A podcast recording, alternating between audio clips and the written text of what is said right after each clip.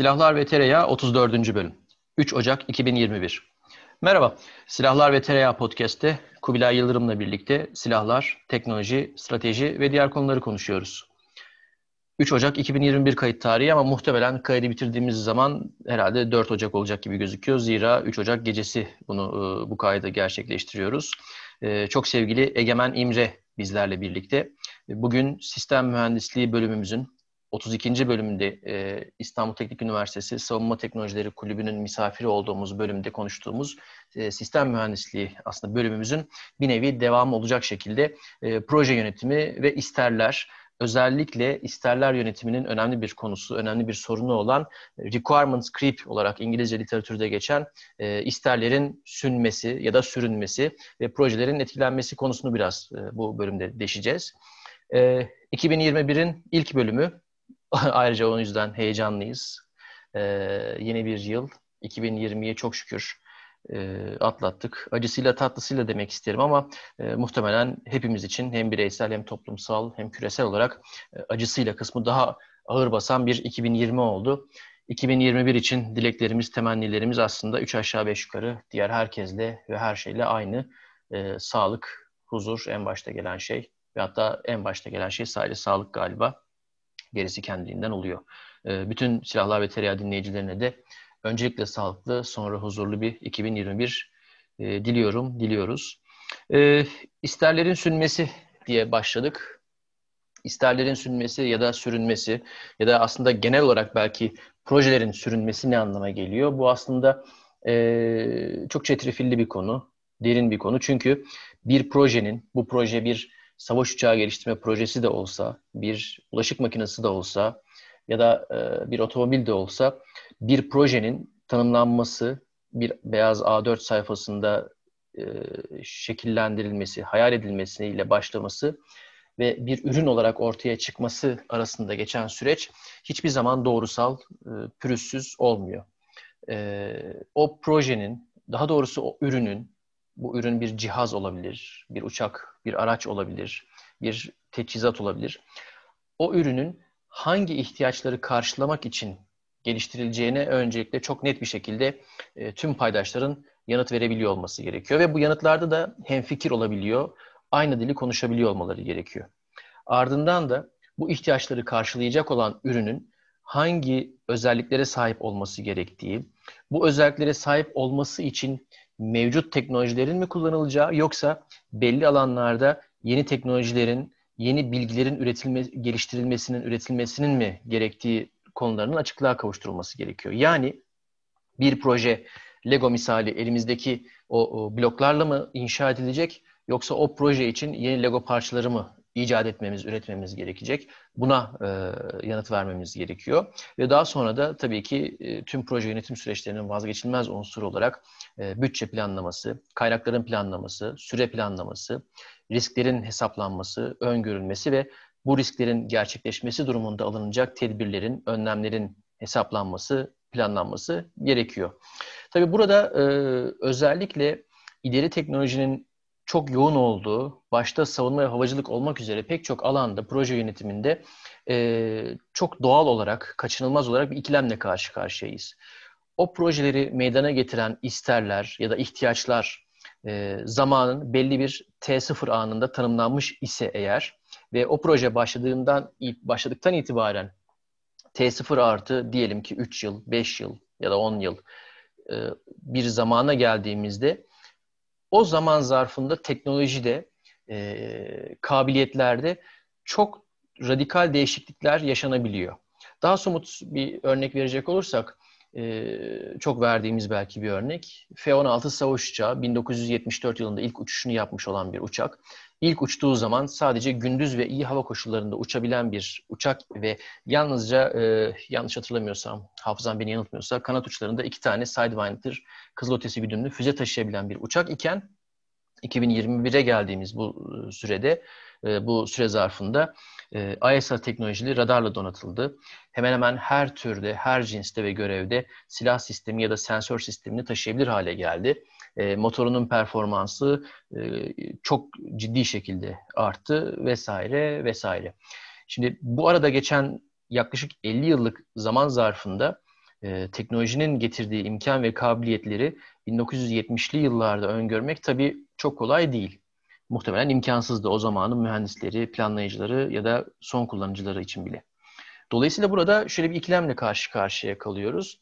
Ee, silahlar ve tereyağın tabii konu odağı olan havacılık ve savunma alanından konuşacak olursak bir silah sistemine dair bir ihtiyacı tanımlarken belli bir güvenlik marjını tabii bırakmamız gerekiyor.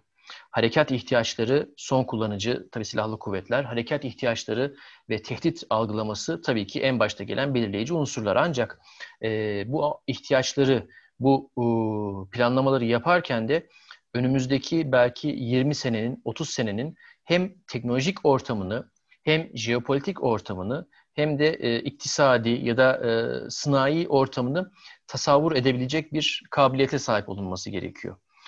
Burada da şöyle bir durum var. Eğer e, bu öngörüler dahilinde belli güvenlik marjları, e, belli genişleme zarfları bırakılmazsa ve daha da kötüsü projenin isterleri belli bir yerde dondurulmazsa devamlı e, yenilenen, devamlı yinelenen isterler, ihtiyaçlarla karşı karşıya kalınması ve en sonunda e, o e, Pakistan'ın meşhur otobüsleri gibi her tarafında farklı resimler, boyamalar olan devasa, renkli bir e, ve e, üretilmesi, kullanılması çok pahalı bir şeyle karşı karşıya kalınması olabiliyor.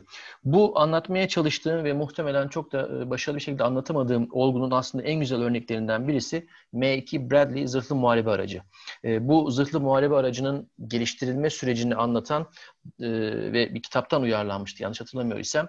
The Pentagon Wars isimli çok güzel bir film var.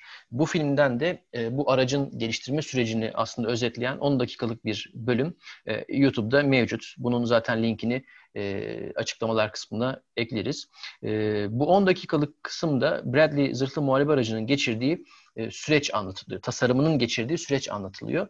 İlk başta ihtiyaç aslında çok net ve basit. Amerikan askerlerini e, savaş alanına zırh koruması içerisinde taşıyacak e, ana muharebe tanklarıyla aşağı yukarı e, aynı hızlarda seyahat edebilecek bir e, zırhlı araç, e, paletli bir zırhlı personel taşıyıcı. Ancak e, kurmay heyetinin e, bitmek bilmeyen isterleri var.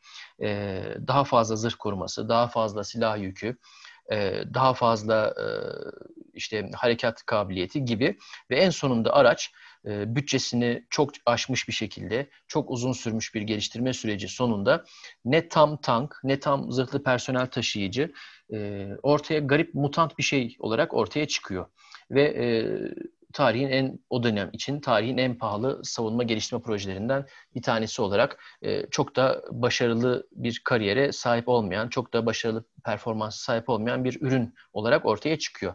E, requirements creep'in aslında güzel bir tanımı. E, isterler belli bir noktada e, dondurulmayıp e, tasarım devamlı yeni ihtiyaçlarla e, güncellenince e, proje bağlamından, amacından sapmış oluyor. Ee, dediğim gibi bugün biraz bu konuyu konuşacağız. Ee, Egemen bu konuda e, aslında notlarını bizimle paylaşmıştı. Ee, hemen sözü daha fazla uzatmadan e, Egemen'e söz sözü e, paslayayım. Daha sonra da Kubilay'la devam edeceğiz. Evet Egemen, sen neler diyorsun? Ee, aslında e, biraz hızlı bir giriş, giriş oldu. Ben biraz yavaşlayıp iki adım geri atacağım. Çünkü bizi izleyen, e, dinleyen diyeyim, öğrenci arkadaşlar olabilir. Yani sektördekiler için tekrar olması e, muhtemel ama e, bizi dinleyen öğrenci arkadaşlara da ya işte bu işlem nasıl yürüyor birazcık bir çok kısaca bir anlatmak istiyorum. Lütfen. Şimdi İyi e, iş e, şöyle başlamıyor. E, hava kuvvetleri bize F-16 alın diyor. Ondan sonra F-16'lar alınıyor. İşler bu şekilde yürümüyor. Aslında milli muharip uçaktan örnek versem daha iyi. Çünkü tasarım süreci var. Çok muhtemelen yani bunları bilerek söylemiyorum ama 3 aşağı 5 yukarı sistem mühendisliği deneyimimden e, hava kuvvetleriyle konuşuluyor. Savunma sanayi e, başkanlığı oldu şu an müsteşarlığı. E, konuşuyor. Önce ihtiyacı tespit ediyor. Ne istiyorsunuz? Neleri eksik gördünüz şu ara? İşte bizim örneğin e, havadan havaya şu şu yeteneklere sahip uçağa ihtiyacımız var havadan yere şu yeteneklere sahip olsun, bomba atsın, işte füze atsın, e, ucuna taramalı takalım vesaire. E, bu tarz istekleri var. Sonra Savunma Sanayi Başkanlığı e, bunları, bu istekleri yani temennileri, birazcık da olur hale getirip e, çeşitli kuvvetlerden gelen bütün bu istekleri topladığınızda uçamayacak ve gerçek olmayacak bir şey oluyor. Çünkü yani deniz kuvvetlerine gidiyorsunuz belki onlar bir şeyler söylüyorlar. Kara kuvvetlerine gidiyorsunuz deli gibi bomba takalım diyorlar. Hava kuvvetlerine gidiyorsunuz 100 tane havadan havaya füze takalım diyorlar. E, yani biraz karikatürize ederek anlatıyorum ama bu isteklerin ister haline gelmesi yani İngilizce terimle requirement haline gelmesi e, bir süreç. Bu süreçte e, ki isterler işte 100 tane uçak şeyde e, havadan ve takalım filan daha değerli toplu cümlelere dönüşüyor. E, bu uçak işte milli muharip uçak geliştirecek olan milli muharip uçak 8 adet şu kadar menzilli şu füzeden taşıyacaktır. 4 adet şunu taşıyacaktır. Minimum şu kadar bomba yükü taşıyacaktır. Bu bomba yükünü şu kadar menzile ek yakıt tankı ihtiyacı olmadan götürebilecektir gibi çok net cümlelerle aslında yapılması istenilen şey e, izah ediliyor. Yani bir ürüne direkt olarak işaret etmeden e, ihtiyaçlara odaklanılıyor. Biz şurayı bombalamak istiyoruz. Şu kar menzile şu kar bombayı götürebilmek istiyoruz. Tamam yani bunu e, bir uçakla yapacağız kuşkusuz ama yani bir motorlu mu olsun, iki motorlu mu olsun gibi bir şey bile e, belki o aşamada girilmiyor. Çünkü o işin tasarım kısmı. Yani e, isterleri belirlerken işin tasarım kısmına çok girmemek. Bir yandan da hani açık açık da onu söylemek lazım. İyi ister yazmanın kuralları da var. İsterlerin açık, net olması gerekiyor ve e, tasarımı mümkünse kısıtlamaması gerekiyor. Yani kuşkusuz bir tasarımınız varsa, örneğin İngiltere'de bir anlaşma yaptınız. İngiltere'nin e, Rolls-Royce motorlarını kullanacaksınız ve bilinen bir motor. O zaman da diyorsunuz ki tasarım kısıtımız bu. Şu şu motoru, Rolls-Royce'un şu şu motorunu kullanacaktır. Haliyle onun bütün kısıtlarına tabi oluyorsunuz. İşte motor gücü, yakıt tüketimi, şudur budur ağırlığı gibi bir sürü kısıtlara tabi oluyorsunuz. Ama normal şartlarda e, iyi yazılmış sistem isterleri sistemde herhangi bir tasarımı mümkünse işaret etmez. İşte e, şu veri arayüzü kullanılacaktır, bu olacaktır, bu olacaktır falan. Var olan veri arayüzüne entegre olmayacaksınız. Uçağın iç kısmında ne yaptığı sizi alakadar etmez bir tarafıyla. E, bu işin bir tarafı ve projenin baş kısmında bu isterler belirleniyor. Şimdi isterleri belirlerken net olmak lazım, açık olmak lazım, mümkünse tek cümleyle yazmak lazım. Ve bu isterlerden yani yüzlercesini düşünün ilk aşamada çıkan. Bu sadece uçağın üst seviye sistem olarak bir isteri. Bu sistem isterleri alta doğru kırılıyor.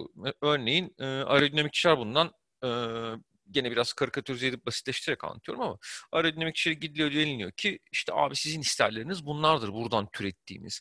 Aviyonikçilere gidiliyor deniyor ki sizin isterleriniz bunlardır. Motorcular sizin isterleriniz bunlardır deniyor. Silah sistemlerinden sorumlu olanlara falan.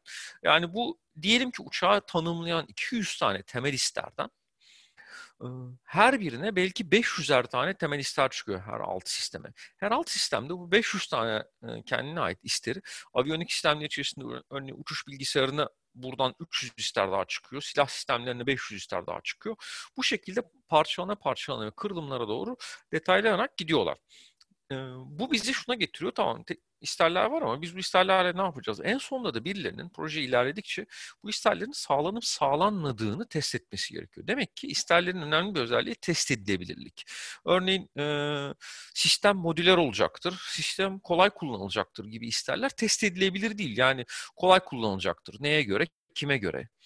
Bu bunlar hep, hep yaşanmış öykülerden alınmış e, şeyler.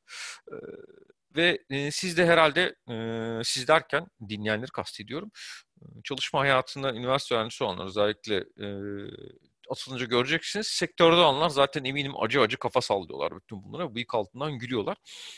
E, anlattığım şeylere herkese tanıdık geleceğini düşünüyorum. Şimdi e, requirement nedir ne değildir birazcık bir e, şu 5-10 dakikada aslında anlatmaya çalıştım. Yani bir işin e, tadını verebilmeye çalıştım. Umuyorum başarılı olabildim. Bu e, requirement'ları yani isterleri diyeyim. E, isterleri alıyoruz. Peki ne yapıyoruz? Bu isterlerin çok iyi tanımlanması gerekiyor. Aksi halde e, bu test edilebilirlik meselesi işin sonunda başınızı derde sokuyor. Örneğin e, uçak örneğinden bin kilometre menzile gidebilecektir diyor yakıt ikmali yapmadan 1000 kilometre menzile gidecektir. Ama 1000 kilometre menzile hangi uçuş yüküyle gidecek? İşte şu kadar bomba mı olacak, şu kadar bilmem ne mi olacak? Üstünde 100 kiloluk bir pilot mu olacak, 80 kiloluk bir pilot mu olacak? Bütün bunlardan e, işin test kısmında kavgalar çıkıyor ve siz sisteminizi müşteriye kabul ettirmek istediğiniz, örneğin TAI olarak e, bu uçağı yapıyorsunuz ve işin sonunda müşteri ilk prototipinize bakıyor. Evet tamam benim istediğim şey budur. Bundan e, seri üretime geçelim diyor.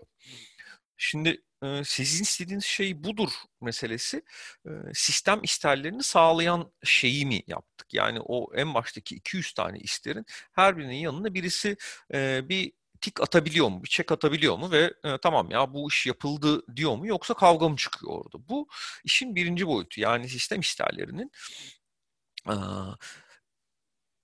istenilen sistem olup olmaması meselesi var. Öncelikle doğrulanması meselesi var. Yani uçak hakikaten bin kilometre menzile gidebiliyor mu? Şu şu şu şu yüklerle. Ve de biz hakikaten bunu mu istedik meselesi var. Çünkü birçok durumda birçok proje hatasız bir şekilde bir şeyler yapıyor ancak yaptığı şey kullanıcının istediği şey değil. Örneğin gereğinden daha fazla bomba taşıyabilirsiniz ama gereği kadar e, havadan havaya füze taşımıyorsunuz. O zaman müşteri diyor ki abi ben istemedim ki bu kadar bombayı yani dediğim gibi basitleştirip karikatürize ederek anlatıyorum ama birçok projede işler gerçekten de bu şekilde yürüyor. Bu nedenle isterlerin doğrulanması ve geçerlenmesi yani validation ve verification dilin iki aşağı var. Birincisi gerçekten de o hıza erişebildik mi, o menzile gidebildik mi gibi performans isterleri karşılandı mı var. Bir de hakikaten müşteri bunları istiyor muydu? Müşterinin istediği ürünü yapabildik mi diye bir soru var. Şimdi bu süreç tabii ideal bir süreç anlatmaya çalıştım. Arda'nın bahsettiği mesele işin içine çok giriyor. Çünkü projenin başında isterlerin dondurulması ve projenin sonunda artık o proje ne kadar sürerse 5 yıl, 10 yıl bu iş, aynı isterlerle çıkılabilmesi genellikle söz konusu olmuyor iki sebepten. Bir tanesi bu ARGE projesi ise İşler beklediğiniz gibi gitmiyor ama beklediğinizden iyi gidiyor. Müşteri kurum sıklıkla sizi birazcık daha iyi performans için zorlar, sıkıştırır. Siz de yapabileceğiniz şeyleri vermek istersiniz. Dersiniz ki ya abi tamam 50'ye çıkarız herhalde ama biz şimdi müşteriye 35 diyelim. Sonra 50'yi şapkadan tavşan çıkartır gibi çıkartırız diyebilirsiniz. Müşteri de bunu iyi kötü bildiği için herkesin birbiriyle deneyim var. Müşteri de sizden biz bunlardan 80 isteyelim de bunlar 50'ye razı olsunlar biraz zorlayalım birazcık da sıkıştıralım onları diyebilir. Şimdi bu tür çakallıklar diyeyim iki taraflı sistemlerdeki isterlerin bir türlü netleşememesiyle son bulur. Şimdi sistem isteri netleşemeyince işte birçok kararın alınması ya gecikir ve her geciken karar paradır. ya da isterler değişir. Her değişen ister de paradır. Projenin isterini birinci hafta değiştirebilirsiniz. Bir sakıncası yok. Değişir zaten birçok ister. Ama projenin isterini birinci yılda değiştirmeye çalışırsanız ilk bir hafta değiştirmek sizin de bir birim maliyetteyken birinci yılın sonunu değiştirmenin maliyeti bir anda size 100 birim olabilir. Üçüncü yılın sonunu değiştirmenin maliyeti 1000 birim olabilir. O nedenle isterleri e, değiştirip değiştirmeyeceğinize çok dikkatli bir şekilde karar vermeniz lazım. E, bu tür tedarik makamları, savunma sanayi, e, savunma sanayi başkanlığı gibi tedarik makamları tam da burada devreye giriyor. Yani e, bir şeyler isteyen ve hep en iyisini isteyen müşteri var. E,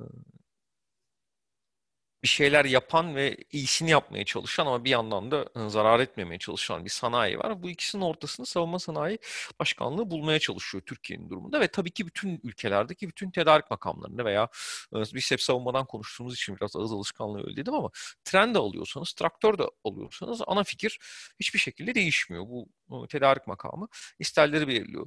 Gene olmuş olaylar Amerika'da bir sürü örneği var Türkiye'de de. Ya sonradan akla gelen ihtiyaçlar oluyor. Abi şuna silah da takalım, şuna füze takalım, taramalı bomba takalım. Ee, şimdi tabii bunu hiç düşünmemiş olan mühendisler bir anda yepyeni bir ister seti geliyor. Silah takalım, taramalı bomba takalım demek bambaşka şeylerin düşürülmesine ve belli tasarımların geriye gitmesi, en azından durdurulmasına yol açıyor. İşte hani ne masrafa yol açıyor sorusunun yanıtı bu masrafa yol açıyor ve belki tasarım değişiklikleri yapıyor, üretim değişiklikleri yapılıyor, tedarikçiler değiştiriliyor falan filan. Ee, baktım yaklaşık herhalde 20 dakikadır falan konuşuyorum. Ee, umuyorum ki e, derdimi böyle çok e, kompreslenmiş bir şekilde anlatabildim. Yani ne diyor bu adam da diyebilir özellikle yeni öğrenciler. Çünkü gerçekten de sektöre girmeden bunları bilmek çok güç. Ama şimdi ne kadar erken öğrenirseniz o kadar iyi diye anlattım bunları. Sektördeki arkadaşlara da emekçilere beni tanıyan tanımayan selam ediyorum. Çünkü onların dediğim gibi kafa sallayıp bıyık altından güldüğüne eminim deyip sözü tekrar adaya vereyim. Güzel aslında hakikaten güzel bir e, crash course dedikleri gavurların cinsten bir şey oldu. Hakikaten e, karşılaşılan ya da karşılaşılacak şeylere e, güzel bir e, özet oldu. Hakikaten de böyle oluyor. E, bunun da galiba e, böyle bir sihirli ilacı ya da böyle bir formülü yok. Yani e, hem Türkiye'de hem dünyada pek çok projede biz bunun benzer şekillerde bu sıkıntıların yaşandığını e, görüyoruz diyeyim. Kubilay e, sen neler eklemek istersin? Sen neler söylemek istersin? Sizin biraz e, teorize ettiğiniz şeylere gerçek hayattan örnek vereceğim yine. Ben üzerime niyeyse onu vazife e, addettiğim için e, biraz yine hikaye e, hikayesini anlatmak istiyorum. E, Egemen'in işte ya e, uzayda e, kayıp mı olduğu e, anlattıklarım dediği şeyin karşılığı aslında belki şeyde var. E, hani güncel projelerimizde var e, Egemen'in anlatmaya çalıştığı e, şeylerin başında özet olarak herhalde şu geliyor. E, milli muharip uçak yapacağım dediğin zaman e, bunun isterlerini nasıl belirlersin? E, mesela çok uzak, çok ırak, çok karmaşık bir proje. Bunu e, kolaylamak için işte F-22 gibi uçsun, F-35 gibi yeri de vursun dediğin zaman bir milli muharip uçak yapamazsın aslında. Bu böyle olmuyor bu e, isterler belirleme süreci. Bunların birçoğunu açık net performans parametresi e, e, olarak belirlemen gerekiyor. E, biraz aslında bunu tartışıyoruz, bunu konuşuyoruz. E, ilginç bir şekilde de galiba e, Milli Muharip Uçak'la ilgili mesela işte bir sürü soru geliyor her şartta. Mesela Arda sana da çok sorulduğunu görüyorum. Abi bu ne olacak falan. Evet, Arada evet, birileri evet. bana da soruyor. Abi inanıyor musun olacak mı? Olur mu abi? Neye benzer falan. E, yani bu şey gibi yine e, projeye işte inanç e, ne derler ona mangal gibi yürek vesaire falan işte paramız var mı yok mu vesaire bunlar e, görece işte e, belki mali tarafı tabii e, ikinci e, tali bir konu diyemeyiz ama bir projeyi biz e, nasıl ki gördüğümüz gerçek hayattaki objeleri işte renkleriyle renkleriyle falan tanımlıyoruz. İşte yine isterler bütünüyle ve o e, isterler matrisiyle tanımlamak ve onlar üzerinden konuşmak zorundayız. Bunların hiçbirisini bilmediğimiz, e, kulağımıza çalınan şeyler de biraz enteresan ve fantazi göründüğü için e, karşımıza konulan model vesaire ve isterlerle ilgili belirli tutarsızlıklar hissedildiği için mesela motor ne olacak ne bitecek bunlar belli değil. Bir dolu aynı anda yedi değişik varyasyon e, motorla ilgili mesela e, işte dinleyebiliyoruz. Ee, bu gibi tutarsızlıkların içerisinde olduğumuz için proje hakkında bir şey söyleyemiyorsun mesela. Bu bu seviyesinde bu kadar e, uzakken dahi olur mu olmaz mı bilmiyorum ama ya bir gün olabilecekse bu şey gerçekten ciddi belirli bizim böyle oturup belki bir programda konuşabileceğimiz kadar e, şey e, betona yazılmış diyeyim gayet elle tutulur isterleri e, olduğunda bunu detaylı bir şekilde kullanabileceğiz. Şu anda bir kızıl elma, şu anda bir e, hayal seviyesinde duruyor. Yapılabilir yapılamaz kısmı ayrı bir şey. Türkiye herhalde böyle bir uçağı e, ciddi bir planlamayla, programlamayla, e, yeter vakitte ve parayla şey yapar, e, altından muhtemelen kalkabilir ama iyi bir proje planlaması, gerçekçi bir e, isterler bütünü falan filan ile e, o bakımdan mesela Korelilerin KFX projesi çok enteresan bir şey. Bunu bir gün konuşuruz belki daha detaylı. E, hani hepimizin arada bir detaylıca e, işte şey e, tartıştığımız bir konu. İşte silahları dışarıda, kendisi stealth gibi ama e, mesela bir şeyi bile bir optik podu bile, hedefleme podunu bile gövdenin içerisine koymamış. Onu bile gövdenin bir taraflarından sarkıtan falan böyle hani ne arada ne derede garip bir geçiş öğrenme süreci. E, ucuz, e, çok fantaziye kaçılmamış biraz e, şeyi 5. nesle doğru ya da işte 4.5 neslin 4.8 4.75. nesle e, doğru geçiş için e, kullanılacak bir ara platform gibi. Buradan da neyi anlıyoruz? E, Güney Koreliler çok mu aptal? Hayır değiller. Güney Koreliler e, düşmansız ve fantazi şeyindeler mi? Yok. En sıcak savaşa hazır şeylerden bir tanesi, ülkelerden bir tanesi. Teknolojileri mi yok? Yok var. İşte e, şey mi e, ne derler ona e, tecrübesizler mi? Yok gayet de iyiler. E, niye böyle bir şey çıkıyor ortaya? E, demek ki onların kendi e, şey yaptıkları, tasarladıkları mali, endüstriyel ve hareket ihtiyaçlarına yönelik bir şey var.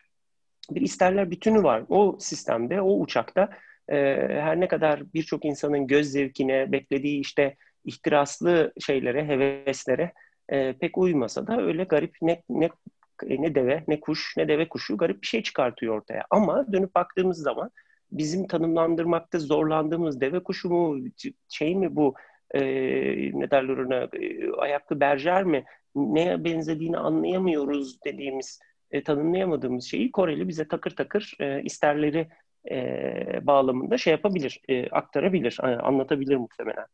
E, mesela havacılık projelerinden girdik. Havacılık projelerinde e, herhalde e, en ilginç, en talihsiz e, isterleri ve proje e, diskuru bakımından talihsiz projelerimizden bir tanesi herhalde Hürkuş projesi. Şu aralarda sıcak bir e, konu haline geldiği için ben gündeme getireyim istedim. Evet, evet e, doğru. Türk, yani Türk Hava Kuvvetleri için 15 tane Hürkuş B üretilmiş. E, fakat bunların kabulünü yapmakta bir, bir hayli zorlanılmış olduğu e, anlaşılıyor. İşte e, tevatüre ve dedikoduya bakarsanız bir dolu değişik şey var. E, ancak uçağın e, hava kuvvetlerinin tanımlamadığı ya tanımla, tanım, tanımlamadığı bazı performans kriterlerini sağlarken önemli bazı e, önemli addettiği bazı performans kriterlerinde de kısa kaldığı anlaşılıyor e, ya da hissediliyor diyeyim. E, o sebeplerle de bu uçakların ne yapılacağını işte e, kabul edilip edilmeyeceğine, alınıp kullanıp kullanılmayacağına yönelik falan bir belirsizlik olduğu e, aşikar. Yoksa bu proje bu kadar uzamazdı muhtemelen. E, ve onları da şu anda e, herhalde işte sağa sola düş, düşen fotoğraflardan anlıyoruz ki tali şekillerde e, hızlı bir şekilde değerlendirmek yoluna gidecekler. Buradaki e, benim bu örneği vermemdeki sebep birinin bir şeyi başarması, başaramaması, şu su bu su falan değil ama işte e, önemli olan orada iki tane anahtar şey var e, hava kuvvetlerinin tanımlamadığı bazı isterleri sağlarken tanımladığı bazı isterleri sağlamakta zorlanıyor e, anlaşılan. Bu da nedir?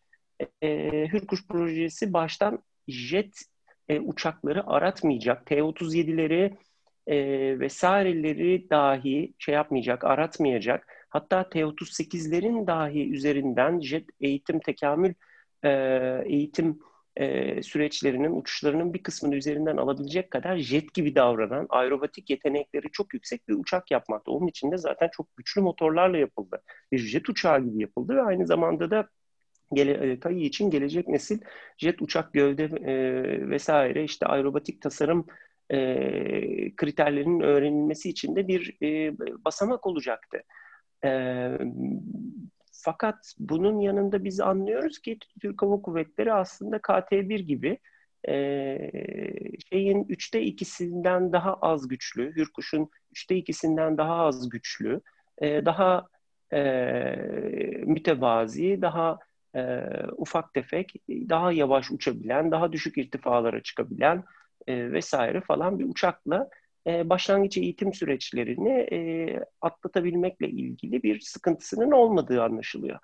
E, ve anlaşıldığı kadarıyla aslında hava kuvvetlerinin e, KT-1'in çok çok daha yüksek performanslı bir modeliyle ne yapacağına dair bir e, şeyi yok. E, pek bir fikri yok anlaşılan. Böyle bir beklentisi, böyle bir isteği var mı yok mu? Bunlar tartışılır. Olsaydı herhalde KT1'i şu anda biz filolar, pardon şey e, hürkuşu herhalde e, filolarda görürdük e, diye e, diye düşünüyorum. Bu sebepleriyle yani bu bu şeylerle de e, bu minvalde de bir kez daha herhalde düşünmek lazım e, proje süreçlerini. E, çok detaylarını bilmediğimiz için kesin bir şey söylemek mümkün değil ama gün sonunda e, ortaya çıkmış uçağın inen kalkan vesaire falan bir uçağın işte bu şekilde ortada kalması e, şeyi tabii hep isterleri gösteriyor. Buna benzer bir süreci biz şeyde de yaşamıştık. E, hava kuvvetleri pardon deniz kuvvetlerinin e, Skorsky firmasından temin ettiği, hazır alım olarak temin ettiği e, Seahawk e, helikopterlerinde de yaşamıştık. Onların da kesin kabulü oldukça uzun sürmüştü. Doğru doğru evet. E, Evet, kendine has bir e, sonarla, bir işte e, şey sistemiyle, e, görev yönetim sistemiyle istenmişti. Hakeza şeyin meşhur, deniz kuvvetlerinin meşhur e, Meltem projeleri, Meltem projelerinin hayata geçirilmesi, kabulleri vesaireleri çok çok şey oldu. Bunların hepsi gerçek hayatla, teknolojinin geldiği seviye ile e, isterlerin e, uyuşturulmasıyla ilgili e, çelişkilerden kaynaklanıyor gibi görünüyor. E, bunun içerisinde de tabii e, herhalde bu şeylerin, e, bu isterlere he diyen e, ticari firma e, e, satışçılarının ya da teknik personelinin de herhalde bu konuda enteresan e, bir şey e, ahı vardır diye e, diye düşünüyorum. Şeylerin e, biraz güya Egemen'in anlattıklarını azıcık toparlayayım derken kendim dağıttım konuyu ama bu zaten benim her zaman yaptığım bir şey. Onun için hiç gocunmuyorum bile artık. E, biraz önce Egemen'in söylediği e, şey de e, yine enteresan bir şey vardı. Yani e, projenin ilerleyişi süresince e, isterler ve beklentiler değişebilir diye. Bu isterler ve beklentilerin e, değişmesiyle ilgili birkaç şeyi olabilir. E, ne derler ona? E, itici güç olabilir. Bunlardan bir tanesi bir ARGE projesidir. Teknolojinin konumu, senin yapabileceğin şeyler, alabileceğin alt komponentler, sistemine katabileceğin alt komponentler değişebilir. Hareket ihtiyaçları değişebilir. Ee, senin elindeki bazı e, üretimle ilgili kabiliyetler, e, o, şeyi gerçekleştirebilmen, e, prototipini yaptığın ürünü seri üretimde gerçekleştirebilmene yönelik bazı e, kabiliyetler değişebilir. Buna göre isterleri, beklentileri tamamen değiştirebilirsin. Ee, ve Egemen'in de söylediği gibi bunların hepsinin getiri götürü analizinde bir şey var, bir ağırlığı var ki şeyin hep e, ne derler ona terazinin bir tarafında hep maliyet olarak ve gecikme olarak e, bir tarafta duracaklar. Evet gün sonunda sürekli değiştirebilirsin. İsterleri güncelleyebilirsin vesaire yapabilirsin. Daha iyisini isteyebilirsin. İlk Peki şey koyduğun Kubilay kes... sözünü hemen orada keseyim de e, kesmiş gibi olacağım. E, aslında tam da yerine denk geldi. Şimdi ARGE'den de bahsettim. Burada aslında biraz mesele karışmıyor mu? Yani karmaşıklaşmıyor mu daha doğrusu? Şimdi gene silahlardan ya da savunma sistemlerinden devam ediyoruz ama yani kullanıcı bunu sahada kullanacak. Savaşta işte topla tüfekle birlikte kullanacak. Ama bunu kullanacağı aletin e, geliştirilmesi için yeni teknolojilerin geliştirilmesi, yani kullanacağı aletin üretilmesi için yeni teknolojilerin geliştirilmesi gerekecek. E, bu durumda da otomatikman e, son kullanıcının yani askerin bilim adamıyla, mühendisle e, birlikte çalışması gerekliliği ortaya çıkıyor. Bu sefer iş karışıyor. Yani askerle mühendisin, askerle bilim adamının sağlıklı bir diyalog içinde olması gerekiyor.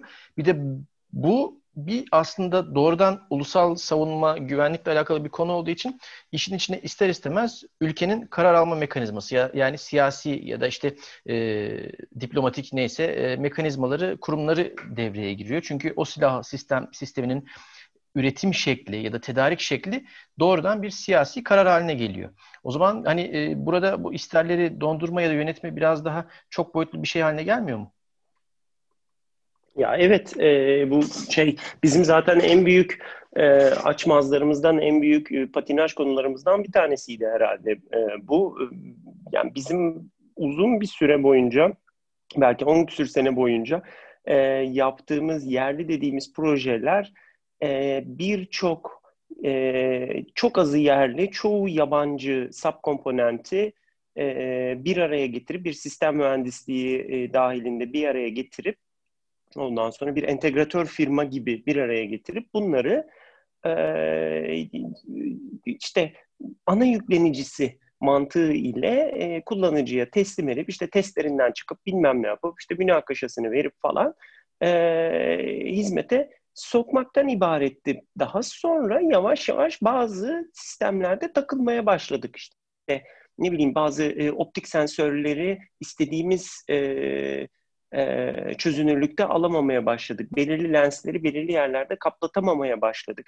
Ondan sonra işte e, almayı planladığımız proje isterlerine oturup ya ben bunu şuradan nasıl olsa alırım diye e, altına imza attığımız e, bazı isterleri o ülkelerden e, alamamaya başladık ve e, komponent seviyesinde takılmaya başladığımız bir döneme doğru girdik. Ve hayat bu bakımdan zorlaşmaya başladı.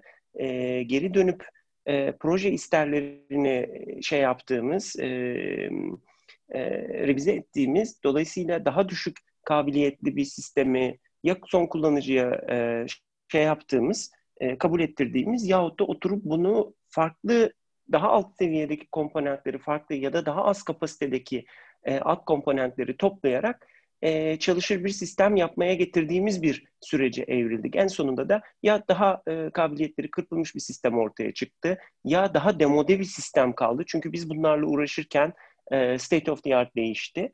E, ve en sonunda da geldik dayandık. Şu anda neredeyse hiç kimseden bir şey alamıyoruz ve e, bir nevi e, şey ilk defa gerçek anlamda yerli bir ekosistemden konuşmaya başladık gerçekten e, iş başa düştüğü için. E, bu süreci e, daha önceleri çok iyi yönetebildiğimizi ben söyleyemem çeşitli projelerde gördüğümüz e, garip gecikmelerden vesaireden de e, anladığımız kadarıyla şu anda da yönetemeyeceğimiz kadar karmaşık bir şeyin içerisindeyiz. E, e, zorluğun ve e, karmaşık bir şeyin e, e, nasıl ona nasıl diyeyim e, e, arz edebildiklerimizle bizden talep edenler arasındaki makasın oldukça geniş olduğu bir yoksulluklar sürecinin içerisindeyiz. Bunu yönetebileceğimizi de becerebileceğimiz konusunda da ciddi e, soru işaretleri var. Dolayısıyla evet bu şey e, isterler, isterlerin e, gerçekçiliği, getiri götürü analizi, e, maliyetler vesaireler e, açısından evet bir, bir şeyi var bunun, bir, bir politik tarafı da var. Bunun basit mühendislik tarafı da var. Yani işte e, asker mesela kalkıp şey diyebilir. Ben milli piyade tüfeğinde e, namlu ömrünü e, işte 15 bin adet istiyorum, 10 bin ya da 12 bin adet değil dediğiniz zaman bu e, çok böyle derin bir e, mevzu değil. Tamam okey o zaman artık e, biraz daha farklı bir broşlama makinesi kullanacaksın. E, namlunun içerisine biraz daha farklı e, kaplamalarla e, şey yapacaksın, muamele edeceksin falan filan gibi bir üretim teknolojisi meselesi ve bunu işte bir yerlerden alıp getirebilmek mümkün. Bu, bu teknolojiyi uygulayacak makine sistemi vesaireyi falan filan. Bunların bazılarını e, yapamama durumunda kalabiliyoruz. Yani bütün mesela altyapımızı, e, işte sensor shooter kabiliyetimizi vesaire işte e, insansız hava araçları ya da insanlı araçlar tarafından taşınan e, optik sistemler ve bunların lazer dezignatörleri üzerine, lazer hedefleyicileri e, üzerine kurduğumuz bir yerde lazer hedefleyicilerin e, istediğimiz performansta olamaması gibi bir şey bizi epeyce harekat e, kapsamı bakımından da bağlar. E, böyle bir durumla karşılaştığımız zaman da işte e, ülkenin ya da politik karar alıcıların farklı e, şekillerdeki bazı normal olmayan, konvansiyonel olmayan şeyleri yahut da belirli geliştirme projelerini, ekstra bütçeleri, gecikme sürelerini vesaireleri falan onaylaması gerekiyor. E, tabii şey, yani bu burada bu çok boyutlu denklemde e, bu su terazisini tam böyle ince ayarda tutmak çok kolay bir şey değil. Ee, hani yine İngilizce tabirlerden devam edeceğiz ama e, trade-off'lar yapabiliyor olmak gerekiyor. Yani belli ödünleri, belli e, şeylerden feragat edebilmeyi belki gerek. E, bunu yönetebilmeyi gerektiriyor. Yani e, en süper sistem her zaman en doğru sistem olmayabiliyor ya da en süper kabiliyet her zaman en iyi kabiliyet olmayabiliyor. Ee, az önce Hürkuş'tan işte e, bahsi açtın. Mesela hani e, olumlu ve olumsuz taraflarıyla güzel bir başka örnek yani e, bir vaka çalışması olarak Anka projesidir. Aslında e, Türk havacılık sanayi açısından da gerçekten çok ciddi tecrübelerle e, dolu bir proje. E, bu anlamda e, güzel bir e, çalışma konusu Anka. E, nasıl başlıyor? Aslında 2000'lerin başlarında e, Türk İnsansız Hava Aracı TİHA adı altında e, yanılmıyorsam 2004 SİSİK kararıyla başlatılmıştı ve o zamanki kurgu şeydi. Hani acil ihtiyaç için e, ihale açılacak. Yurt dışından hazır alımla e, insansız hava aracı alınacak. Bir yandan da paralelinde e, TUSAŞ tarafından yerli bir geliştirme projesi başlatılacak ya da TUSAŞ görevlendirilecek ve e, muadil ya da yakın özelliklerde bir insansız hava aracı geliştirilerek e, Türkiye'nin bu alandaki o stratejik e, hedefine ulaşması için e, en önemli adımı teşkil edecek. E, işte ama e, zaman içerisinde Anka ilk tanımlandığı halden günümüzdeki en son yani hizmete girdiği e, modele bakıyoruz. E, bayağı bir değişiklikler gösterdi ve süreç içerisinde Anka işte hem faydalı yük anlamında hem yapısal tasarım anlamında hem alt sistem ya da belli baş belli başlı bileşenler anlamında çok ciddi değişiklikler geçirdi. E, Anka'nın bu bloklar seviyesinde ayrılması bile mesela aslında proje yapısının bu e, projenin bu yapısından dolayı işte blok A tamamen bir e, geliştirme ya da e, belki deneysel bir e, bir state bir proof of concept modeli belki. E, blok B'de buna bir şeyler ekleniyor. O işte e, SAR radarı biraz daha e, faydalı yük ya da muhabere e, veri bağı sistem sistemi anlamında daha ileri bir seviyeye geliyor. Anka S ise ama öte yandan tamamen bambaşka bir platform ve Anka S ile ondan önceki Anka A ve B'ler arasında çok ciddi aslında tasarım ve kabiliyet ve performans farklılıkları var.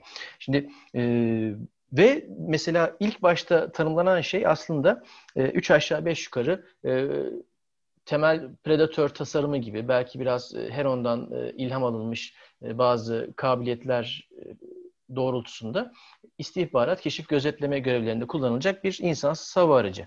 Ama ondan sonra ne oluyor? İşte e, biraz da hani kervanın yolda düzülmesi misali e, Türkiye bu iç güvenlik harekatında, terörle mücadelede insansız hava araçlarının bu değerini, görevini ya da işlevini anladıktan sonra ve tam da yine 2000'lerin başlarında işte Amerika'nın bu Afganistan'da, Irak'ta e, predatörleri Hellfire füzesiyle silahlandırması ve bunların e, elde ettiği sonuçlarda gözlemlenince ya bizde e, silahlı insan aracı olmaz mı? Bunları silahlandıramaz mıyız? E, böyle bir şey tabii, böyle bir ihtiyaç ortaya çıkıyor. E, elde Anka var. E, tabii o dönemde ben bir miktarına tanık olduğum için biliyorum hani e, Türkiye'nin o ihtiyacı tanımlaması ya da kurgulaması aslında belki bol miktarda öz eleştiriye ya da ciddi alınması gereken derslere konu oluyor. Yani bugünlerde bu içinde bulunduğumuz süreçte ben bunun çok sağlıklı konuşulduğunu ve tartışıldığını düşünmüyorum. Bu ayrı konu. Neyse e, Anka'nın silahlandırılması ortaya çıkıyor ve e, başlangıçta böyle bir kabiliyet ya da böyle bir yani konsept olarak, harekat konsepti olarak, harekat ihtiyacı olarak böyle bir şeyin tanımlanmış, tanımlanıp olup olmadığından emin olmadığımız e, Anka e, daha sonra o yapısıyla silah taşır ya da silah e, iyi kötü hani e, iki tane kanat altında roket e, taşımak için tadil edilen bir hale geliyor. E ondan sonrasında e, işte ilk o denemelerden sonra aradan uzunca bir zaman geçiyor. Tabii Türkiye arada e, belki biraz daha tecrübesini, deneyimini somutlaştırıyor ama en nihayetinde şu anda ortaya çıkan Anka S ve Anka B'nin yani silah taşıma kabiliyetli Ankaların bu hale gelmesine kadar e, projede çok ciddi aslında dönüşümlerin ya da tadilatların ya da revizyonların yapılması gerekiyor. Şimdi başlangıçta böyle bir şey neden tanımlanmadığı anlamında bunu söylemiyorum ama e, bir platformun ki bu özellikle hava aracı tarzı platformun e, genişleme marjı çok geniş değilse belli alanlarda esnekliği ya da belli alanlarda e, gelişme, geliştirme e, marjı çok geniş değilse daha sonra süreç içerisinde ortaya çıkması kaçınılmaz olan bazı ihtiyaçlara o hava aracını uyarlamak e, çok ciddi zaman maliyette e, mal olabiliyor ve elde edilen e, sonucun da performansı çok iyi olmayabiliyor. Yani kaba tabirle atılan taş ürkütülen kurbağaya değmeyebiliyor. Dolayısıyla aslında yine silahlar ve tereyağın e, kendisine ödev edindiği e, bir başka sosyal sorumluluk e, misyonu çerçevesinde Konops'a belki burada yeniden işaret etmekte fayda var. Konops'un yani harekat konseptinin en baştan çok düzgün bir şekilde oturtulması gerekiyor. E, Günün sonunda Anka S çok güzel bir platform olarak ortaya çıktı. Aksungur'u doğurdu. İnşallah Aksungur da e, çok güzel bir platform olarak üretim ve ihracat performansı yakalar. E, ama tabii o ortaya çıkan sonucun ortaya çıkması için geçen e, süre içerisinde ciddi anlamda oradan oraya, oradan oraya sıcak patateslerin paslanması ve bayağı bir terin, emeğin akıtılması gerekiyor e, diyeyim. E, Egemen'e hemen ben de kendi sıcak patatesimi atayım. Ya bu e, Anka işi benim için e, önemli. Teşekkür ederim. Oradaki eksikleri, gedikleri doldurdunuz. E, şurkuş meselesi de benim direkt alanım değil. Onun için de teşekkür ederim. E, yani e, ben bir adımda e, yurt dışına doğru e, çıkmak istiyorum burada. Hani bütün bunlar bizde oluyor da başkalarında olmuyor mu? Hayır. E, yani işte biz çok kötüyüz, başkaları çok iyi, bunlar e, çok çok iyiler. E, en başta verdiğimiz Bradley örneği aslında bu işte iyiydi. Amerika e, satın alma ve geliştirme e, işinde ki bu arada onu da vurgulamamız lazım. E, tedarik bir projenin isterleriyle satın alma bir projenin isterleri de aynı şekilde olmaz. Yani kervan yolda düzülür. İşi için belki başka bir proje modeli bulmanız lazım. E, yurt dışına gelecektim. E, oraya gelmeden aslında bunu anlatmam lazım. E, bizdeki belki de proje modelleri e, istenilen ürünün ve kısıtların, bu kısıtlar tedarik olabilir, teknoloji olabilir, çok iyi anlaşılmadan ihale edilmesini yol açıyor. Projenin yani konops önemli ama fonlama mekanizması, proje mekanizması önemli. Çok sıkıcı detaylar bunlar ama öyle olmuyor o işler.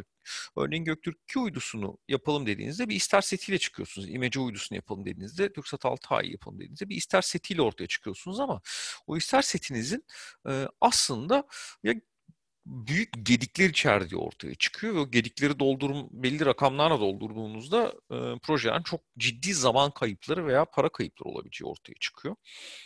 Bunlara eğer karar veremiyorsanız belki de projenizde isterleri belirleme projesi açmanız gerekiyor. Biz buna fizibilite projesi diyoruz. Şu an Avrupa Uzay Ajansı için, onların proje için çalışıyoruz ve oradaki model şu. Faz sıfır denilen bir proje var. Projede birçok ister çok mulak yazılmış ya da bilmiyoruz diyorlar.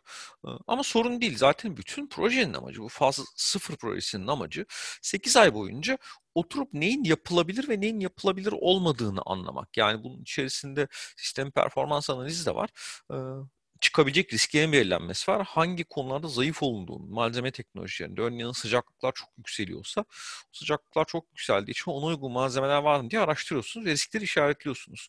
Sonra faz AB1 projesi başlıyor. Buna ileri fizibilite diyebilirim. Sistem isterlerinin be, e, belirlenmesi faz A'nın e, sonucu, alt sistem isterlerinin belirlenmesi de faz B1'in sonucu.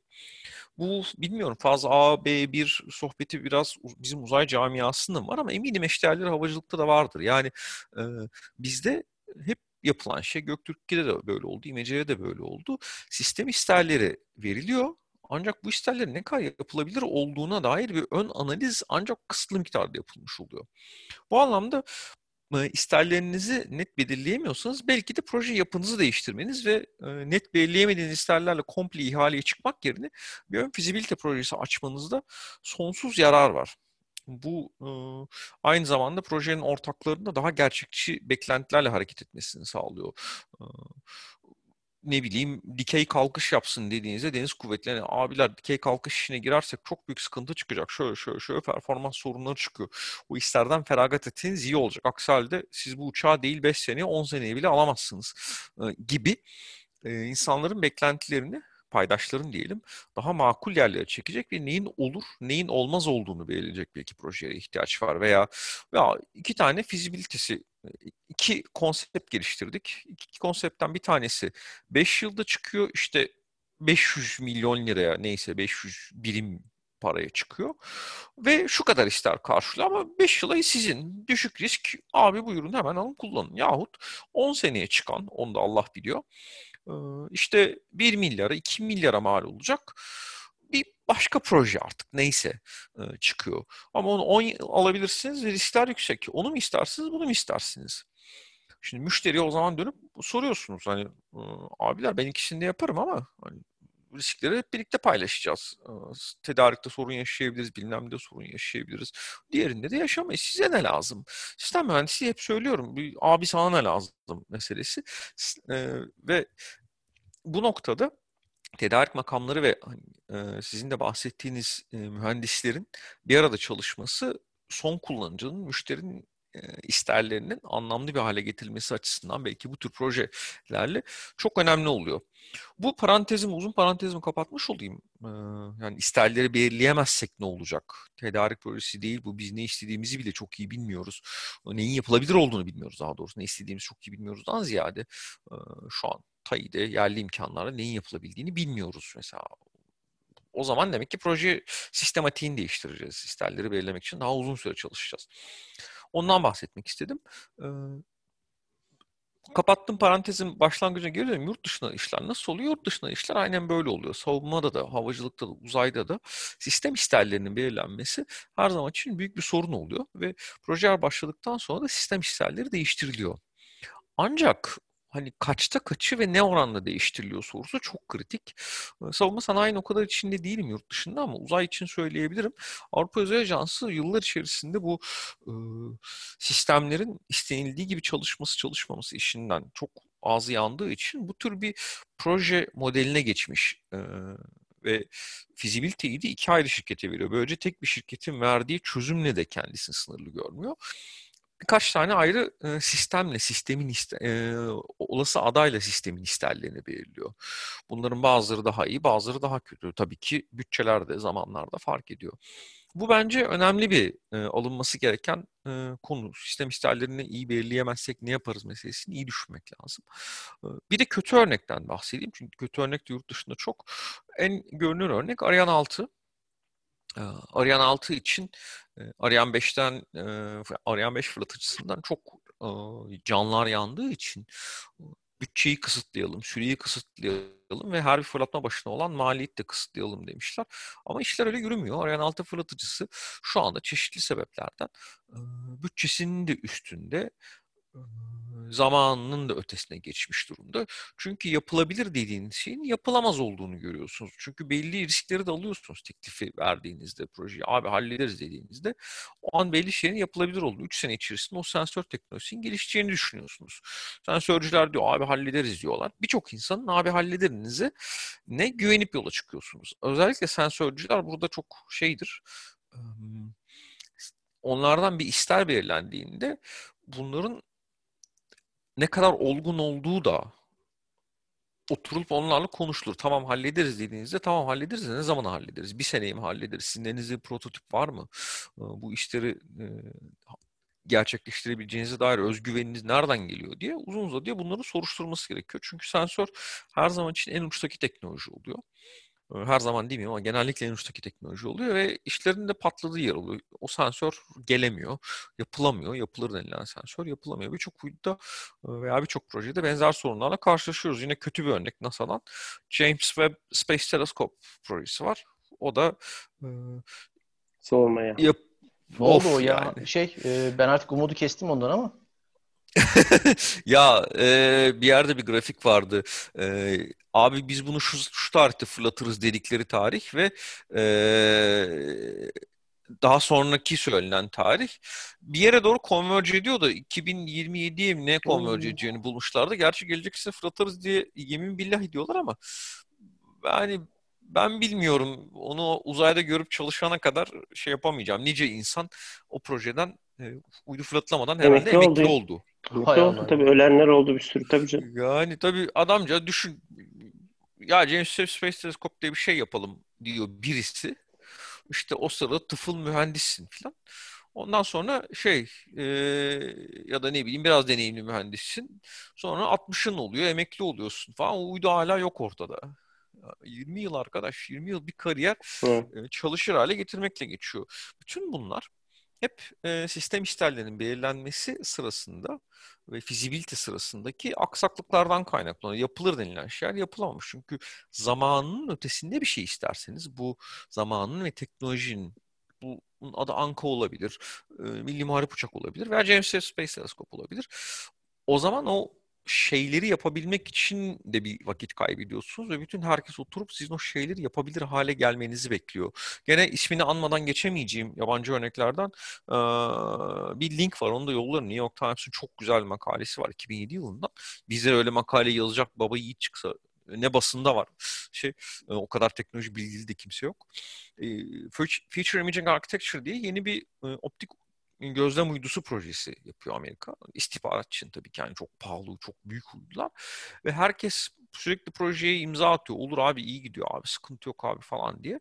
E, bütün bunların anlamı şu sistem isterleri belirlenmiş, sağlanmış. Herkes evet diyor testlerden geçiyormuş gibi görünüyor falan ama yanlış hatırlamıyorsam şimdi rakamları en başta 6 milyar dolar diyorlar Sonra bütçe işte 10 küsür milyar dolara çıkıyor. Onun da işte bir 9 milyar doların 4 milyar dolarını da yiyorlar zaten.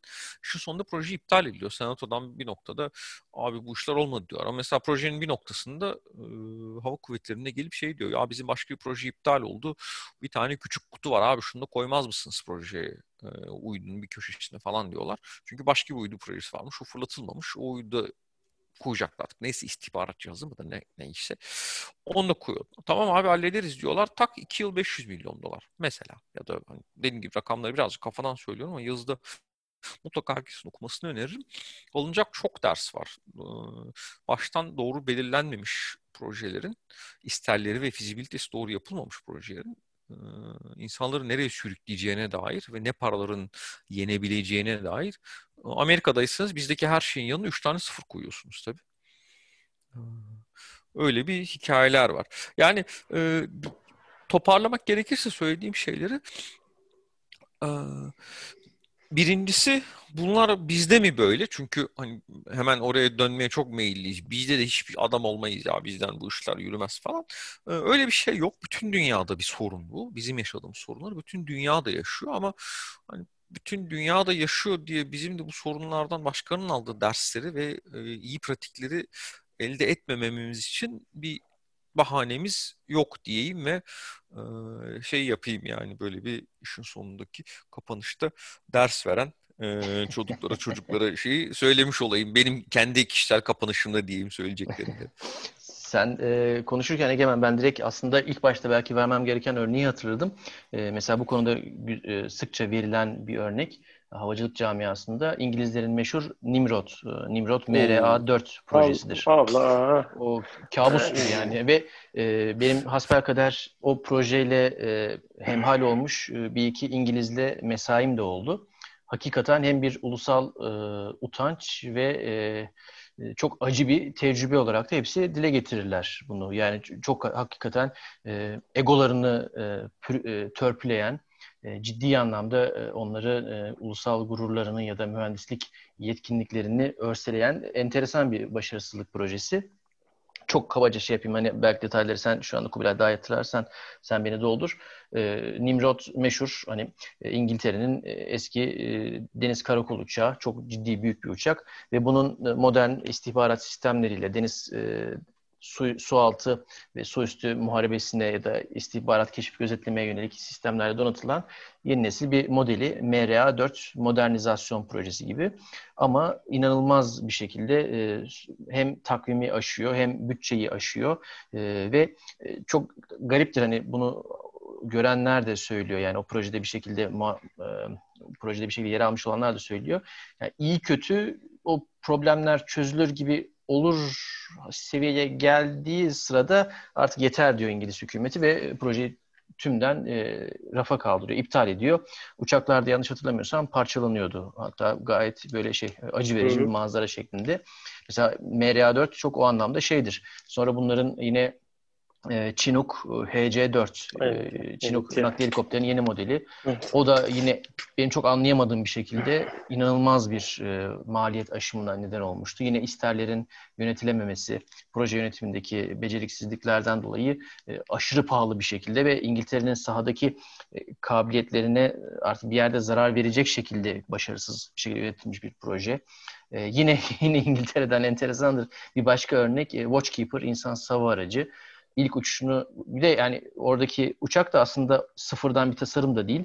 Ee, İsrail'in Hermes 450 miydi? Galiba Hermes 450 idi. Mevcut bir tasarımın modifiye edilmiş versiyonu. Ama ilk uçuşunu gerçekleştirmesinden yaklaşık 10 sene sonra falan hizmete girebiliyor ve o da yine e, astarı yüzünden pahalıya patlamış bir proje. Çok var. Yani e, demek istediğim şey çok var. MRA4 e, bu tarz e, örneklerin Bradley ile birlikte en en önde geleni belki. Ama yine Egemen'in söylediği şey hakikaten doğru. Bu derslerden, bu alınan ya da kaydedilen derslerden ibret almamak ve bunların e, gösterdiği hataları tekrar etmemek için hiçbir sebep yok. Tabii ki Türk savunma sanayi e, her ne kadar son 15-20 yılda çok büyük bir ivme yakalamış olsa da e, bebek adımları atıyor ya da bebek adımlarını belki artık geride bıraktı. Daha e, çocukluk aşamasında ergenliğe doğru e, yol alıyor. E, pek çok alanda rüştünü ispatladı. Pek çok alanda rüştünü ispatlayacak yere doğru e, yavaş yavaş gidiyor. E, hatalar yapılması, e, duvarlara çarpılması tabii ki e, söz konusu. Bunlar mümkün. Ama e, özellikle bu isterlerin yönetimi ve benim her zaman altını çizmeye çalıştığım naçizane e, konunun tüm paydaşlarının asker, sivil, bilim adamı, mühendis ve bürokrat konunun tüm paydaşlarının e, aynı masada aynı dili konuşarak bu isterleri tanımlayıp yönetmelerinin e, önemi yatsınamaz. E, daha fazla uzatıp e, daha fazla birkaç satırlık cümleler kurmadan e, Kubilay'a toparlaması için ben e, sözü atayım. Ya o verdiğimiz MRH4 örneği gerçekten hakikaten ibretlik bir şey ve onda e, milli onuru e, zedeleyecek her şey var gerçekten. Sen İngiltere'sin yani bu kadar büyük bir saçmalığı nasıl yapabilirsin? E, şey ama nedir işte e, oranın da kendi içerisinde garip e, şeyleri var. Ya uçakları e, bu ta, Körfez Savaşı'nda falan da uçan ta, e, şeylerde aslında 50'lerin sonu pardon 60'ların başında yapılmış gövdeler bunlar. Defalarca defalarca modifiye ediliyor. İngilizler de bunun farkındalar. Bunu şey e, baştan yapısal güçlendirmeler yani uçağı e, çıplak metal seviyesine kadar getirip parçalarını ayırıp gerekirse araya bazı şeyler atarak güçlendirme parçaları falan atarak o şekilde e, yeniden toplayıp işte yeni elektronik sistemleri, silah sistemlerini falan onun üzerine e, yerleştirmek gibi çok da kapsamlı falan bir şeyle başlıyorlar. Ama tabii uçakları sökmeye başladıkları zaman bir görüyorlar ki bütün gövdeler birbirinden farklı. Ya gerçekten şeyde 1960'larda bu uçakları elle üretmişler ve hepsi birbirinden farklı. Yani şeyleri e, işte e, birisi perçin deliklerini elle atmışlar. Aralıkları bile birbirinden farklı. Ondan sonra işte dandik şeyler kullanmışlar, fikstürler. Olmadığı yerde de e, şeyin yanına bir tane daha delik açmışlar falan filan gibi böyle bir dolu abuk subuk saçma sapan şey var. E, işte şeylerden hurdalıklardan e, yeni gövdeler getirip yani çoktan hurdalığa çıkmış gövdeleri bozup onun içerisinden parçalar söküp e, araya takıştırmaya çalışmışlar. Tamamen hepsi birbirinden farklı ve en sonunda pes etti adamlar. Elektronik sistemlerle yaşadıkları sıkıntılar dışında ve e, inanılmaz paralar harcadılar gerçekten. Herhangi bir yeni platforma da transfer edemediler ve e, hani şeyde biz bazen savunma projelerini bilmem neyi falan filanı konuşuyoruz ya işte örnekler veriyoruz. Ya işte Güney Afrika zamanında işte şey e, Hindistan ya da zamanında Arjantin'in falan işte geldiği savunma sanayi bakımından, havacılık bakımından geldiği yerler falan aslında buna bir örnekte İngiltere'nin ta kendisi. E, yani hemen hemen her şeyini kendi yapan bir ülkeden en azından e, Amerikan sistemlerini kendi ülkesinde üretip mesela şeyi e, e, ne derler ona e, kendi motorlarıyla, kendi elektronikleriyle, en azından haberleşme sistemleriyle falan filan bezleyen bir ülke olmaktan mesela Apache'leri onlarınki Westland e, AH-64'tü ve üzerinde RTM 322 motoru vardı. E, şey e, Apache'lerin üzerinde. Şimdi mesela Guardian alıyorlar, AH-64E alıyorlar ve bunu e, Arizona'daki e, Boeing'in üretim hattından FMS'le falan alıyorlar. Yani oradan bile e, 1990'ların e, ortalarındaki seviyelerinden daha geriye düşmüş durumdalar. O, o konuda bile. İşte e, Nimrodlar gitti onun yerine e, şeyden yine FMS'le Amerikalıların kullandığı şeylerin aynısını alıyorlar. P8'leri. P8'leri evet. E, şeyleri Pegasus'ları alıyorlar falan filan. E, o da enteresan şeylerden bir tanesi. Ha bu da nedir? Hani isterler isterler falan diyoruz ya bu sadece teknik kullanıcı, konops, doktrin falanın ziyadesinde bir de ya demek ki şey de var. E, 1960'larda bu uçakların üretiminde çalışmış hiçbir mühendis, hiçbir legacy, hiçbir hafıza kalmamış heriflerde. En önemlisi 90'lı zaten. yıllara iki evet ya bir bitmiş o demek ki birisi de kalkıp lan oğlum manyak mısınız? Siz ne yapıyorsunuz? Bunların hepsi şöyle farklı, bu su böyle farklı, o öyle olmaz ki, böyle olmaz ki dememiş, diyememiş. Bu insanların birçoğu çoktan e, kenara, köşeye, şeyine, e, bahçesinde işte domates yetiştiriyor muhtemelen. E, bunlar işte çok enteresan şeylerden bir tanesi. E, şey, yani çok dünyanın en böyle e, apansız ülkelerinde falan bile böyle saçmalıklar oluyor. O Egemen'in söylediği şeyi, o parantezi e, ben kapatmış olayım. Hakikaten böyle garabetler var ama bir de hadi biraz da güzel şeylerden konuşalım. E, ya hani ülkede güzel şeyler de oluyor manasında.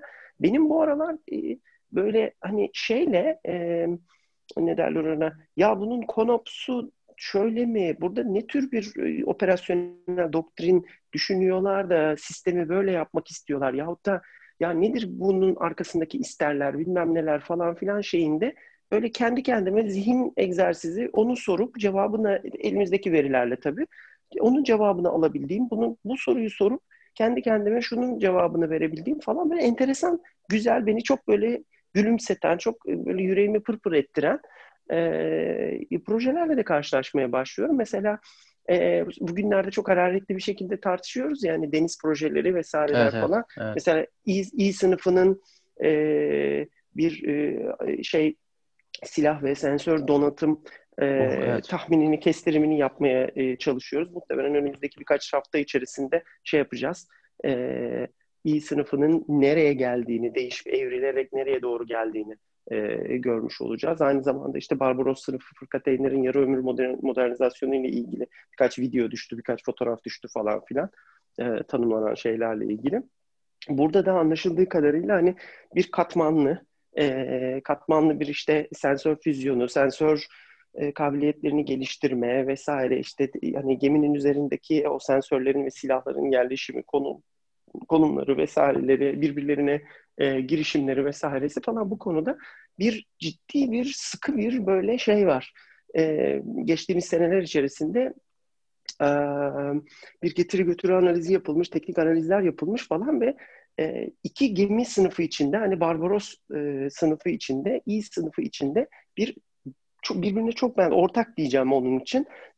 Pardon. Bir ortak sensör ve silah suite'i e, şeyi ortaya çıkmış ve e, bir modernizasyon yoluyla öbürü de sıfır geminin e, üzerine inşası yoluyla anlaşılan şeyleri, platformlara kazandırılacak gibi görünüyor. Mesela bunlar çok şey çok hani şu anda üzerinde konuştuğumuz konu bakımından çok umut vadeden şeyler. ne derler ona gelişmeler. O bakımdan çok şey sevindirici bu, bu işin ele alınışının e, bu işin ele alınışındaki teknik kapasitemizin ve e, iş yapış kapasitemiz, operasyonel kapasitemizin de bir adım, birkaç adım, birkaç gömlek daha ileriye gittiğini gösteriyor aslında. E, ve şey, e, buna benzer belki e, şeyleri bir profesyonelleştirme Şimdi denizciler hep daha ileridedir aslında. Diğer kuvvetlerde, diğer sistemlerde falan da görmeyi e, beklemeliyiz diye düşünüyorum. Bu ne olabilir? E, işte yani e, bir süredir e, sağ olsun hani TAI sayesinde e, böyle hani bilgisayarımızın ekranına doluşan bir dolu bilgisayar çizimi işte şu geliyor, bu geliyor, işte o helikopter, bu uçak, 629, 15416, 246 işte Hürjet, şu bu falan gibi böyle bir dolu helikopter, uçak karması falan filan. Ya bunlar işte böyle e, artık şey diyebiliriz herhalde. Bunlar fikri şeyler, fikri zihin çalışmaları aynen, vesaireler. Aynen. Bunlar işte o isterler evet. e, şey, şeyiyle, çekiciyle, dövüyle, dövüyle, dövüyle belki bir şu anda hani bir e, şey olarak e, ne derler ona bir e, ingot, bir çelik ya da bir işte bir metal olarak başlayacak ama isterler çekiciyle e, gerçekler örsü arasında dövüle dövüle dövüle bu en sonunda yap yatsa ama mukavemeti çok artmış ve işte e, şey bir bir bir e, çok iyi tını çıkaran bir zil haline gelecek belki. E, hiç kullanılabilir bir malzeme, bir ürün haline gelebilecek belki. E, bunu beklemek lazım. Ben işte dediğim gibi deniz projelerinde bunu hissetmeye, görmeye, e, ve okumaya başladım. Yavaş yavaş o hep verdiğim örnektir yani Matrix filmindeki o yukarıdan akan yeşil garip harfler falan bir süre sonra anlamaya başlıyorsun falan derler. Onun da işte onun da bir dili var ve e, onu okuyabildiğimi hissetmeye başlıyorum. E, belirli projelerde göremiyorum onu. E, o projelerde bunlar daha çok işte hani işte uçan projelerimiz genelde e, iki anlamda da yani fiziken uçması beklenen evet, ve biraz da şey olarak da uçan e, projelerimiz. Onların da biraz e, zihni olarak şey olarak teknik temeller olarak ayağının yere basması ve inşallah fiziki olarak da e, yüksek performansla da e, gerçek anlamda uçmasını bekleyeceğiz herhalde. Benim burada son bir dipnotum olacak. Hadi şey e, karman çorman hale getirdim nasıl olsa. Bizim kara kuvvetleri bu konuda çok enteresan gerçekten. Ee, kara kuvvetleri teknik isterler falan konusunda bence en gerideki kuvvette. Ee, Doğru, benim doğru. gördüğüm zamanlarda ya da hikayelerini dinlediğim zamanlarda yani şeyin işte böyle ana silah sistemlerinden bir tanesinin e, proje e, e, isterler tanımlamasını hakikaten işte dünyadaki sistemlerin, emsal sistemlerin broşürlerini toplayıp hepsinin en iyisi neyse e, belirli bir konuda hani hem şunu yapsın ama bunu da yapsın, şu da olsun ama bu da olsun. Hani neredeyse en 777 kadar hafif olsun. Ondan sonra işte şey kadar e, 52 kalibrelik bir top kadar uzun menzilli gitsin. Şu da olsun, bu da olsun falan. Hani teknik olarak hiç ayağı yere basmayan toplama ve başarılamayacak en azından bizim o zamanki seviyemizde başarılamayacak teknik isterler kurgulayan bir kuvvetten şimdi bambaşka bir yere evrildi aslında. Kendine özgü, çok kendine özgü konseptler ortaya koyan, doktrinler ortaya koyabilen bunu bir teknik isterler, platformlar ve sistemler bazında e, teknik e, isterler matrisi haline de indirebilen e, o bakımdan kafası çok iyi çalışan bir kuvvete dönüştü. E, darısı e, şeylerin hepimizin başına ne diyeyim. Evet gerçekten de önemli bir yere işaret ettin. Kara Kuvvetleri hakikaten son dönemde ortaya koyduğu proje ve e, çözümlerle tecrübelerini, biriktirdiği tecrübeleri e, projeye, kabiliyete başarılı bir şekilde dönüştürüyor gibi gözüküyor. Hakikaten de bu konuda belki diğer iki kuvvete nazaran e, bir miktar daha geride idi ya da en azından biz öyle algılıyorduk. Ancak son dönemde ortaya koyduğu sistem ve sistemler bütünü ya da sistemler sistemi yaklaşımıyla kara kuvvetleri bu anlamda e, isterlerini belki daha e, sağlam bir şekilde tanımlayabilen, ayakları yere sağlam basan bir şekilde tanımlayabilen ve yönetebilen bir kullanıcı olarak öne çıkıyor. E, galiba bunda da elde edilen deneyimlerin, sahada operasyonel şartlarda elde edilen deneyimlerin projelere, proje yönetimine başarılı bir şekilde tahvil edilebilmesi yatıyor. En azından biz dışarıdan böyle görüyoruz. Bu konudaki tespitine katılıyorum. Ee, tabii ki yani en başta söylediğimiz şeyi belki bir daha hatırlatmakta fayda var. Bu konuda yekpare bir formül, e, şaşmaz bir yol, yordam yok. E, dünyada da bu konuda proje yönetimi ve ister yönetimi konusunda çok fazla hatalar yapılıyor. Çok vahim, çok trajik, hatta trajikomik hatalar yapılıyor. Nimrod MRA4 güzel bir örneği. E, ama bizim de bu hataları çok titizlikle incelememiz e, ve bunlardan gerekli dersleri çıkarmamız, bunları da kendi bilgi havuzumuza koyup özümseyip e, kurumsal hafızamıza e, katmamız gerekiyor. Daha fazla uzatmadan e, burada bir nokta koyalım. Sonraki bölümlerde zaten bu konunun enine boyuna tartışmasına devam ederiz. Böyleyken böyle e, dinlediğiniz için teşekkürler. Sonraki bölümlerde görüşmek üzere.